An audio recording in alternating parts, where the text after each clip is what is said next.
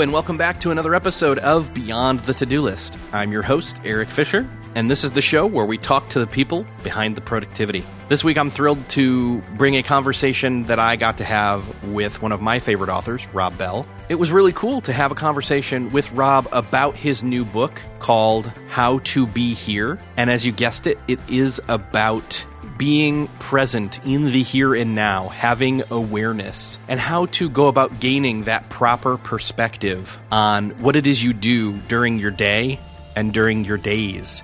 Some of the things that we got to talk about include routines and rhythms, as well as rituals, and even taking a Sabbath. We also got to talking about career and calling and how all of those things fit together into having that proper perspective as you approach your day, your days, your weeks, your months. You get it. Anyway, it was a really cool conversation. I know that I really enjoyed reading the book as well as listening back to this conversation. Yes, I've even done that once before you're even hearing it. And I gotta say, it's one of my favorites. So there you go, unashamedly. Before you get to hear that conversation, I want to remind you that this episode is brought to you by FreshBooks. And in fact, as I was listening to this conversation, I found a lot of different ways that FreshBooks can connect to helping you have that full awareness and attention on where you are. Because with FreshBooks, you can track your time you worked on a project and have a pre-designed invoice with your own branding and color scheme ready to go. You can send it off with ease to your client. You can monitor your clients. Having seen your invoices, they can even pay you online, which reduces the friction there and gets you paid faster. You can send a late payment reminder, which hopefully you don't need, but it's nice to know it's there. You can even use it to get a deposit up front, which is a great way to kick off a project. But FreshBooks isn't just about getting paid. It's also about stress-free organizing and streamlining your expenses. So you don't have to have a box of receipts lying around. In this conversation with Rob, we even touch on how clutter can become an obstacle to getting your work done. And again, that's what FreshBooks is about is this streamlined way to track having done the work, getting paid for the work, and then streamlining, organizing what you're you're spending your money on after you've gotten paid for the work. And I'm not a numbers person, so having a way to track expenses with a mobile app, especially when it comes time for taxes, is a bonus. FreshBooks is offering listeners of Beyond the To-Do List access for 30 days of unrestricted use to kick the tires, get paid a few times even. Have peace of mind tracking and organizing your time, expenses, and getting paid, and you don't even need a credit card for the trial. To claim your free month, head on over to freshbooks.com slash to do and enter to do in the How Did You Hear About Us section. Again, to claim your free month, go over to freshbooks.com slash to do. That's T O D O. Enter T O D O, to do, in the How Did You Hear About Us section. Thanks again to FreshBooks for sponsoring this episode of Beyond the To Do List. And now enjoy this conversation with Rob Bell. This week, it's my privilege to welcome Rob Bell to the show. Welcome. Uh, it's great to be with you. Okay, it's working now. We've been having Skype issues, and now they're gone. So, inside joke prevailed. for just yeah, inside joke for Rob and myself. But you know, and I won't even edit this. But anyway, Rob, I've been following you for years and years, and randomly, uh, I think I saw that you were giving away your your novel on Instagram. And it said sign up for the newsletter, and I'm like, oh, that's a good idea. So I did, and then I got this email, and it was the story you telling the a truncated version of the story of your head injury from the summer of 2000. And as I'm reading it, Yeah. it, sitting there in the coffee shop, I'm fascinated. And then you expand upon it in the new book, and I just thought, wow, it's almost it was almost like having a superpower. Oh, I have been doing interviews. What are we at? End of June since February, and nobody has used the word superpower. it's like the head injury was your being bit by the radioactive spider in a way. oh, oh my! You're piling it on. I love it. it oddly did feel. I mean, obviously, people who take hallucinogenics and lots of different drug trips, people talk about having access to that which they previously didn't have access to. You know, people talk about peak experiences. People mm-hmm. talk about, but it did have that sense like I was tasting something that I had never tasted before. That is true. Yeah. Superpower though. That's awesome. Well, and it was. I mean, for me, as you're as you're describing this, you know, sense of. I mean, what was it? It was water skiing, right?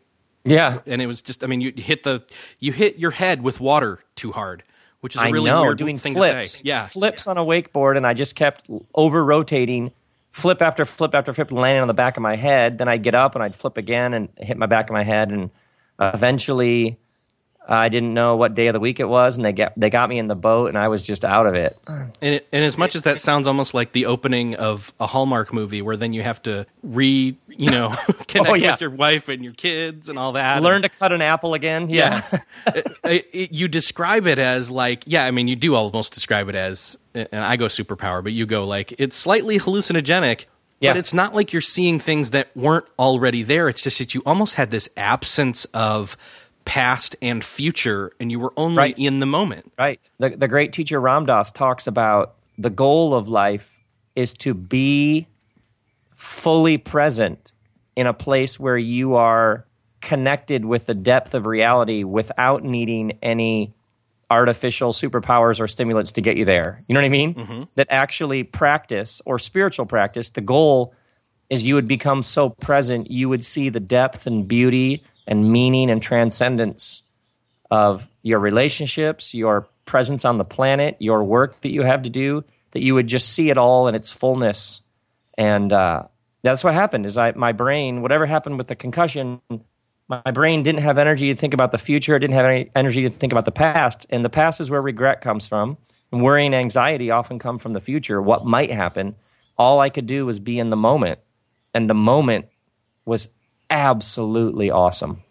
You even described something where, where I've done this, so I was like, oh, I get, I kind of get that. Where you're sitting still and you're you're watching the sunlight come in like through a window or something, and you see the air particles or the dust particles, I should say, and you're just like, they're floating, you know. yes yes yeah and you think about when people talk about like your friend is telling you a story about something really meaningful that happened she'll often say something like and then we all got quiet or and then there was like we were all really still because we didn't want to miss it that when we talk about the moments when we feel most connected with our lives are generally moments when we describe some sort of slowing down, some sort of quiet. Sometimes there's an emptiness, stillness, uh, and we are we are just here having this moment, and we're not worried about our inbox, and we're not worrying about Friday night's plans, and we're not concerned that our kid is going to spill that thing over there, which is how most of life is. Your brain is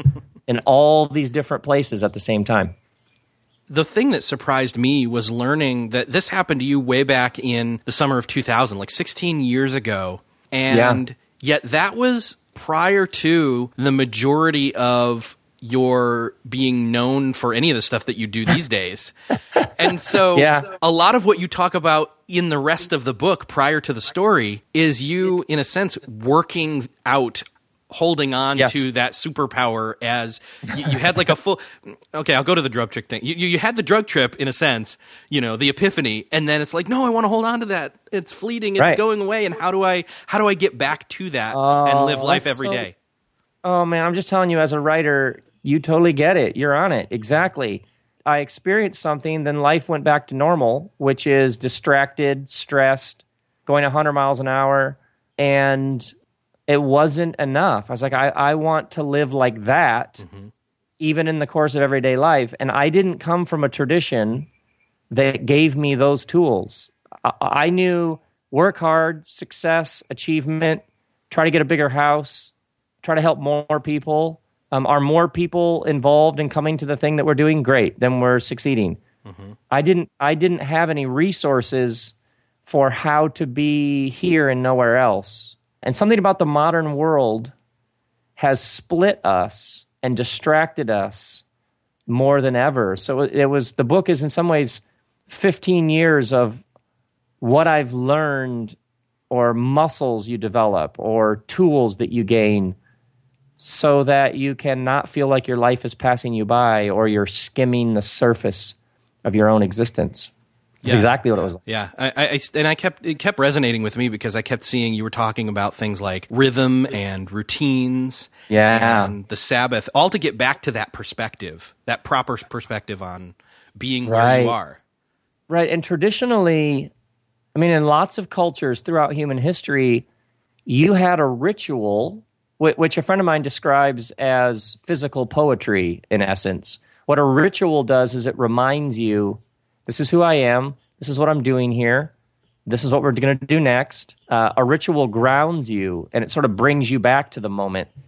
Traditional cultures had a song, a ritual, a rite, a chant, a dance, a song, a prayer, whatever, had all of these ways to keep you here. But for many people in the modern world, they're cut off from these sorts of practices. So it's just wake up, answer some more emails, go to work, watch some Netflix, go to Target. You know what I mean? Yeah. And uh, you're sitting in an airport waiting to go somewhere, and you were somewhere else, and it's just all you're here, you're there, you're all over the place, but you rarely feel like you're actually tasting the depth of your own life. Uh, so part of it was learning this and understanding these factors that are in play. First of all, I love that uh, the the ritual being physical poetry is is I love that. Yeah, I love it. you know, Krista Tippett has a new book uh, on wisdom where she does a whole section on that idea of how a ritual is, is essentially physical poetry. But it's she says it so well, and uh, it's very very helpful for understanding that. Cool. I'll have to check that out. I, I I have heard of her. I had not heard of her new book. Oh yeah, it's really really really powerful. I love that when you talk about this, you break it down and you go from like phase to phase in a sense of at one point you're talking about how to work on unstarted or unfinished work that's right in front of you. There's this this thing where you go and you talk about how you go and you sit down at your your desk and how that is in a sense a ritual where it's th- okay Yes. I've sat down this is where I work. Yes.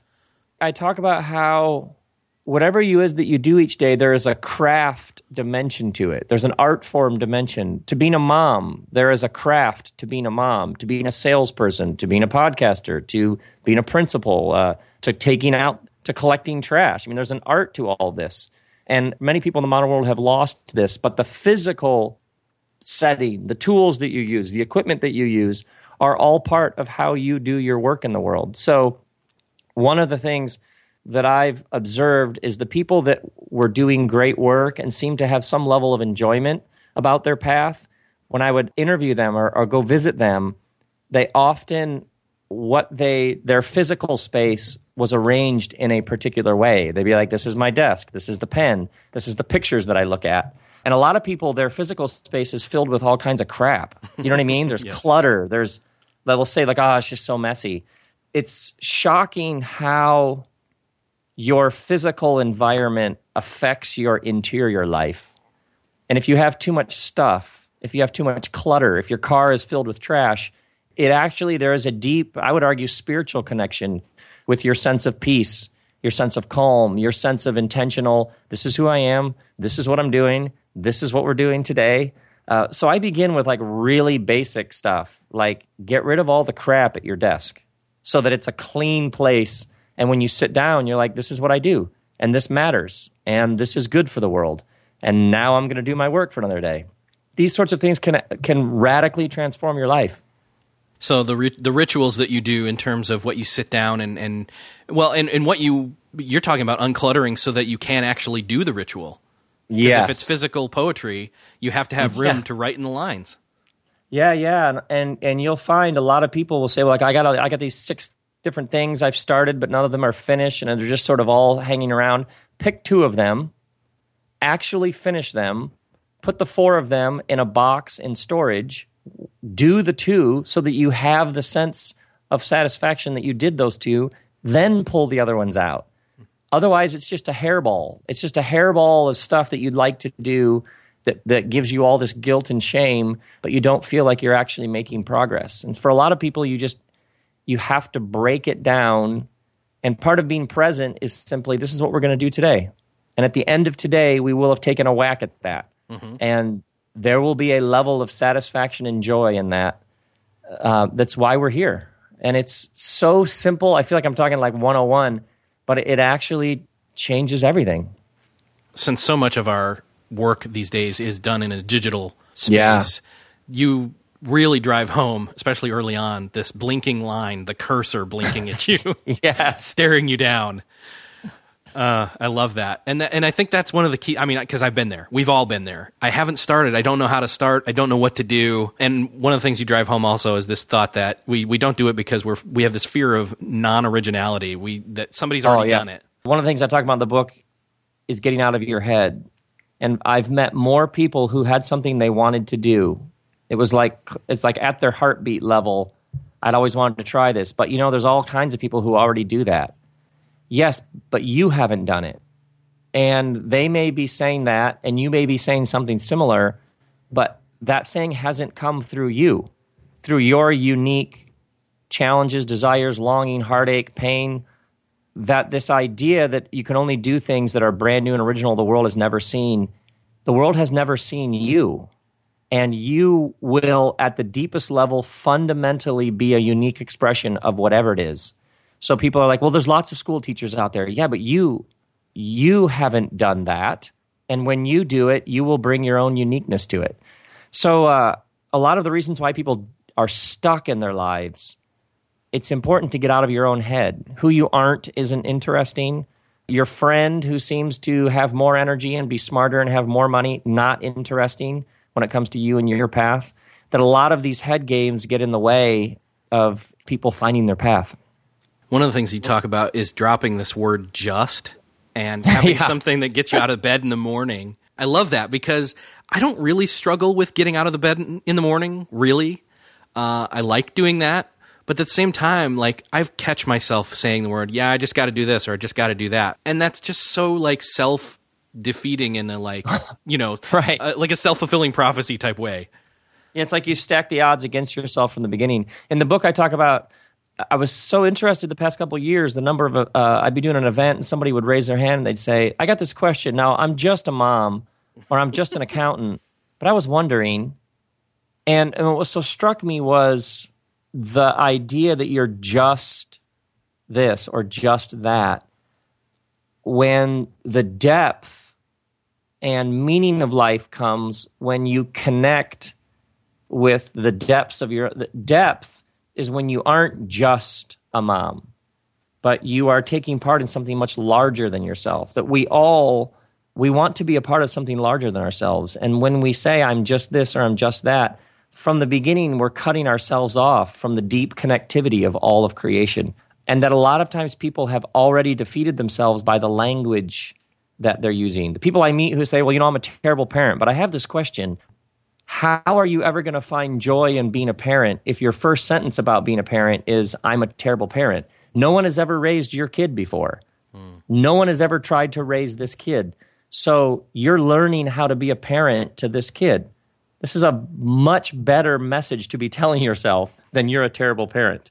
So much of being present is about identifying the destructive voices that are playing in your head and replacing them with more true and beautiful messages. And it definitely goes back to the whole finding the craft of the thing that yeah. It, it, it is what, you know, finding the craft in whatever you do, whether that's something that you've chosen to do or whether that's an obligation, whether that's, you know, you're sitting in your cubicle and that's the job that you can get right now if times are tough, but you find the craft in that. Yes. And what's often interesting is it's often the most mundane jobs that when somebody does them with a sense of craft is suddenly they leap and you're like every one of us has been in a store and the person helping us was really on it. They like actually were giving it their best and it actually matters. It, it actually changes things. And the idea that human beings have this sort of potential and power is just staggering to me. So I just begin with you throwing yourself into whatever you're doing is is fundamentally interesting and good for the world. That reminds me of a story that just came to me. It's uh, Jon Acuff tells this story. He uh, he was calling up Apple support. Something was broken in his iTunes, and he's talking to this woman who's you know up in her late forties, early fifties, or something. And he says, you know, so how, so why are you doing this job? I mean, is this your, you know, I don't know how the conversation got to that point, but basically she expresses, I love talking to people every day and I get to learn so much about how to like figure stuff out and troubleshoot. Oh, so good. And it's a call center person. and it just it's it flips it on its head and suddenly you're like even a call center person and, and see even me saying even right there was kind of a just just a call center person jab Right, right. And it's these these roles that people sort of pass over. Like, well, I'm made made for much bigger stuff. You go do that and you throw yourself into it and doors will open. That is how the world works. well and, and the other thing is is that if you're thinking that you're made for bigger stuff then in a sense because you're aiming only for that and you miss the craft of learning all the Yeah. different crafts along the way then when you get up to that place you're kind of going to be a little bit hollow in some senses Right, right, right. Well said. Very well said. Thank you. Um, so, and and I think the other thing is is that, uh, and and I haven't even touched on this word. I've got it written down here. I'm trying to figure out how you pronounce it. Is that ikigai? Ikigai? Ikigai. And so the Japanese word ikigai is this finding this joy in in everything you do, but that's a simplifi- oversimplification of what that means. yeah, the, the Japanese have this word that sort of means that which gets you out of bed in the morning. Sometimes it's translated reason for being. That uh, your ikigai is what gets you out of bed in the morning. It's your sense that you have a you have a meaningful contribution to make. And, and what I find really interesting is your ikigai may shift over the course of your days. For some people, it's like you go to college, you get trained, you get to do something, and you do that for the rest of your life. But I don't know anybody who's done the exact same thing the whole time. And maybe if people loosened their attachment to doing this thing every day for the rest of my life and thought of it as a bit more fluid, like you're doing this now, and then that season may end and you may do something else. Somebody near you may become very sick and you need to take care of them. The economy may shift and the thing that you're doing may be not needed anymore, so you go do something else. If the whole thing is thought of in much more fluid and adventurous terms, your life is an adventure that you get to go on. So, what are you going to do for this season? And then, what are you going to do in the next season? It's just a much, much better way to think about the whole thing. And the Japanese, of course, the assumption is that your ikigai will take a lot of work. You, it will, uh, it will be a never-ending process that you are working through. Um, because I meet more people who are like, I want to get this figured out so that I can relax and co- sort of cruise. But that's not actually how life works. And it's kind of this struggle between there's nothing else harder than doing that or easier Yes. than doing that. yes, it's both exhausting and exhilarating all at the same time. And th- and that whole idea of like, okay, I'm going to pick this thing, and it's what I'm going to do for the rest of my life. Like the fallacy of I'm going to pick my college major. That's what I'm going to. This is my career for the rest of my life. right, right, right. So podcasting, you're doing this now, and I'm doing this now. But ne- podcasting didn't exist when either of us were in college, I know it's so that was not an option. Right. And and overnight it feels like this medium appeared that you can sit at your desk and talk to people all over the world for free. I mean, that is if we'd have described this to us 10 years ago, 15 years ago, we would have been like, "What? That is amazing. A $100 microphone? You can do that? Incredible." Yeah. And I think that just just moving forward again, if we're going to be shifting from thing to thing to thing because circumstances change and we grow and we change, then again, that's just another reason to look back and or look at every time you're in a, a circumstance right now or even an opportunity is a better way to maybe spin it is looking at it from that craft angle. And and you even go into talking about craft versus success and how if we- Yeah. we really have this idea of oh this is the thing i want to be really really good at but going at it for the angle of being good at to be good at it versus being good at it to get paid to do it and i don't think success and craft are like mutually exclusive but it depends on your Right. definition of success right I try to make success sort of this over inflated, overgrown, bloated thing. That's just basically the problem with I use like capital S in the book mm-hmm. is when you tell yourself I will have joy when I get that money, when I have that level of success, when the company is that big, when I accomplish those things. And the problem is what ends up happening is the joy is always just up ahead in the road when I get this. And oftentimes, what happens is there's this existential thud when you get the thing that you have been working for the whole time and it doesn't deliver what it was supposed to. Hmm. And what I kept observing over the years is the people that I most admired when I would ask them about their work, what they would talk about is this sense of craft, this humbling sense that they were just taking another shot at it, another day to do this work. And that the joy was actually in the gift of getting to do the work. It was in the opportunity to even do this. That success has this, what more can I get? And craft has this, can you believe I get to do this? Yeah, I love it. There's a group of people out there, entrepreneurs, where they want to sink all their time and effort into creating a something and then hoping to make their mark on the world in a sense. They're the kind of adventurous people that, and, and some listen to this show, but uh, All your listeners. everyone is. you had something where you already had like everything was steady. You're doing things normally. You're you know going about your job and, and well jobs, uh, and you in the meantime you're doing this thing. You're creating this thing with Dickie. Uh, with Dickie Lives, and it's not like you went out and, and you know I won't tell the story what that is, but it's you know basically a side project where you're making a cartoon from stories you were talking to your kids about, and yeah, there's it's not- always a side project. Yes, and and the thing is, is that it's not like you put the pressure on that. Like you didn't mortgage your home in order to make Dickie Lives work. You know.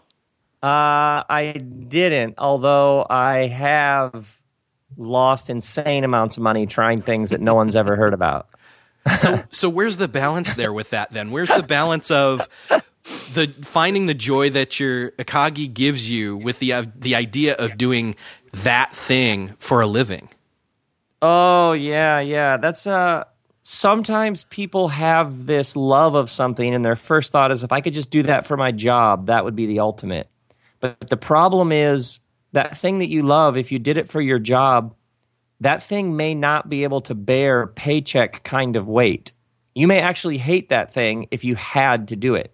If you had to play golf and win, it might suddenly not be as fun. It might actually be a job.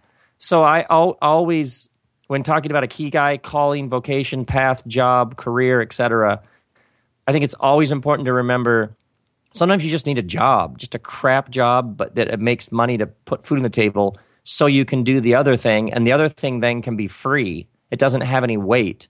For example, a lot of people would love to be paid to create things, but if you're paid to create things and you have to deliver something, but the muse hasn't visited you, you know what I mean? Yes. like you don't actually have an idea and you have to come up with something that is unbelievably excruciating. I know more people who got a book contract and didn't have anything to say and had to give the money back because they were like, oh, this is different than I thought it would be. If you get paid for that, you actually have to produce something. It's no longer fun. So it's really important to remember sometimes the reason why you love it is because there's nothing at stake. You know what I mean? There's just nothing on the line. You're just making it. So there's lots of things I've made where there was nothing at stake. And lots of things that no one ever knows about because I made it and then I was like, ah, that's I don't know what that is. and it's just sitting. I have stuff sitting in my I have whole books sitting in my computer.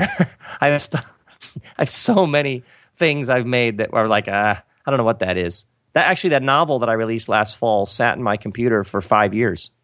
It just sat there. So I was like, I don't know what to do with this. And then eventually I was like, why not? I should just give it away for free. What I'm getting So at as far here as balance, I have no idea. I have no idea where the balance is, other than, uh, it, there may, There there may not be a balance. To be honest, yeah, I don't know if balance is the question. The question is, you have some basic bills that need to be paid. So let's uh, let's start there, because if those aren't taken care of, the amount of stress that you'll be living with, you know what I mean? It's It- not worth it. it turns that cursor, that blinking line, into Yeah. an even more stressful Right, right, right. Panic. So sometimes I actually think calling is overrated and curiosity is underrated. So so what are you curious about? What's the thing that you think I'd like to try that? I'd like to see what that is. And uh, what space do you have in your life to pursue that curiosity? And sometimes you have more than others. I have three kids that are still at home. So I have some work I can do, but then I have a response. I'm here. I'm home. Yeah. I'm not out much. I, if I travel somewhere, I fly there, do my thing, and fly home. because tonight's dinner, we're watching basketball, we're going swimming, we're walking the dog, we're doing homework. You know what I mean? Like I got some stuff I got to do. So part of it is how do, and then how much space do you have in your life where you can pursue that? And it may turn into more, it may not, but you'll be alive. You'll be trying something. And that's sometimes just one little thing that you're working on is all it takes to feel more alive. That's awesome. Uh, kind of in a winding down here, ironically so. Let's talk a little bit about how integrating the Sabbath into you, yeah. your week can also help you gain back or gain for the first time some of that much needed yeah. perspective. Yes. S- Sabbath is an ancient practice rooted in a belief that the universe lives according to rhythm. So you have day and night, inhale, exhale. Your body has sympathetic, parasympathetic. Cells are dying, new cells are being born, 300 million every hour. Uh, you have winter, spring, summer, fall everything is at some level a sine wave, S I N E, like from math class up, down, up. There is a rhythm built in to creation. And if you go every day, all day, never off, phone always on, always working, always going, always answering emails, always answering texts, and never take a break, you are violating the fundamental rhythms of creation. And so, uh, for thousands of years, people have understood that a rhythm of work and rest and play, sleep, and then being awake, like these rhythms, if you violate them, you always pay. I, you wouldn't believe the number of people I've talked to who have great despair. Like, what's the point? I'm burned out. Uh, I just find myself sort of gliding through a day, not really into it, depressed. You wouldn't believe how many people I will just ask them, what day a week are you not working where you just do things that feed your soul? You wouldn't believe how often people will say, I don't know what you're talking about. You know what I mean? Jeez. Every day is just like all the other days. And despair is the spiritual disease of believing that tomorrow will simply be a repeat of today. Despair is when you look into the future and all you see is an endless repeat of this.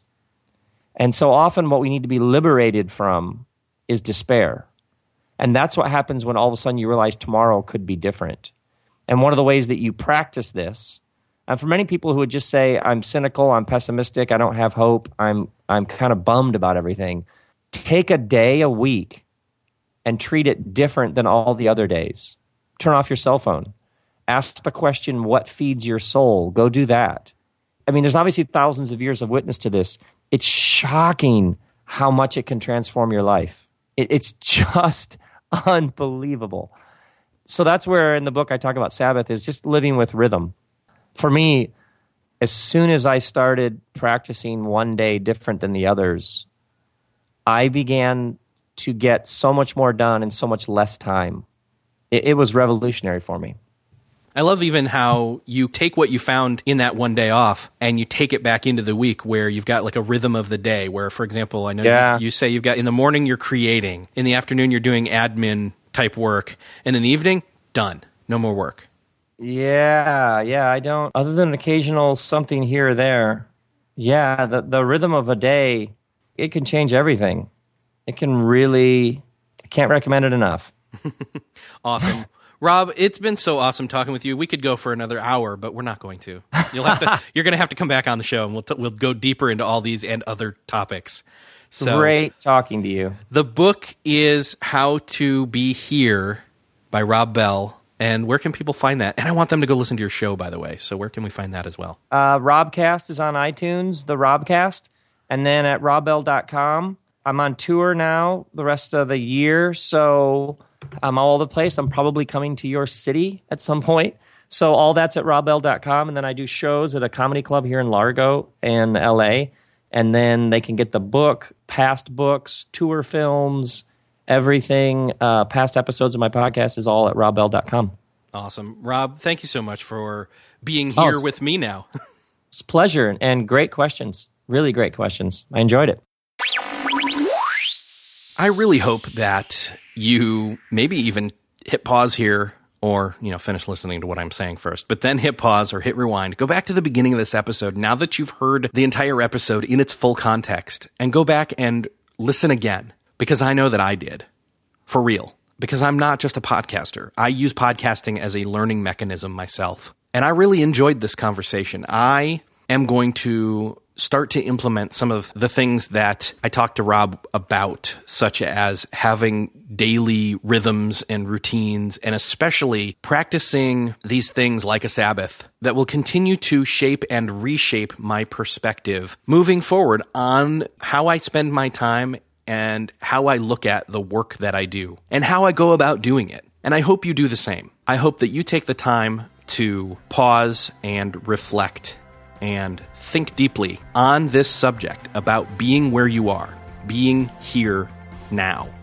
I want to say thank you to FreshBooks for supporting this episode of Beyond the To Do List. Again, you can go grab that quick and easy way to stress free, get paid, track your time, organize your expenses, and much more, all in one at freshbooks.com slash to do and enter to do in the How Did You Hear About Us section. Thanks again to FreshBooks for sponsoring this episode of Beyond the To Do List. Thanks again for listening. I hope you got something awesome out of this episode. Let me know. You can hit me up on twitter.com slash Erik with a K, the letter J, F I S H E R, or go to the show notes for this episode, which you can find at beyondthetodolist.com slash 139.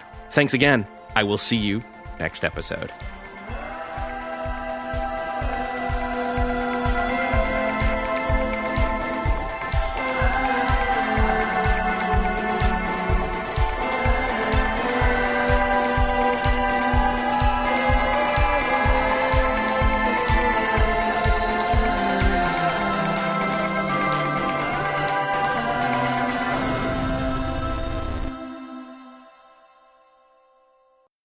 Beyond the To Do List is a proud member of the Noodle Mix Network. Find more of our award winning and award nominated podcasts to make you think, laugh, and succeed at noodle.mx. Theorize over the TV shows Once Upon a Time, Once Upon a Time in Wonderland, and Under the Dome. Laugh with our clean comedy, delve into science fiction and philosophy, learn critical thinking from movie reviews, and more at noodle.mx.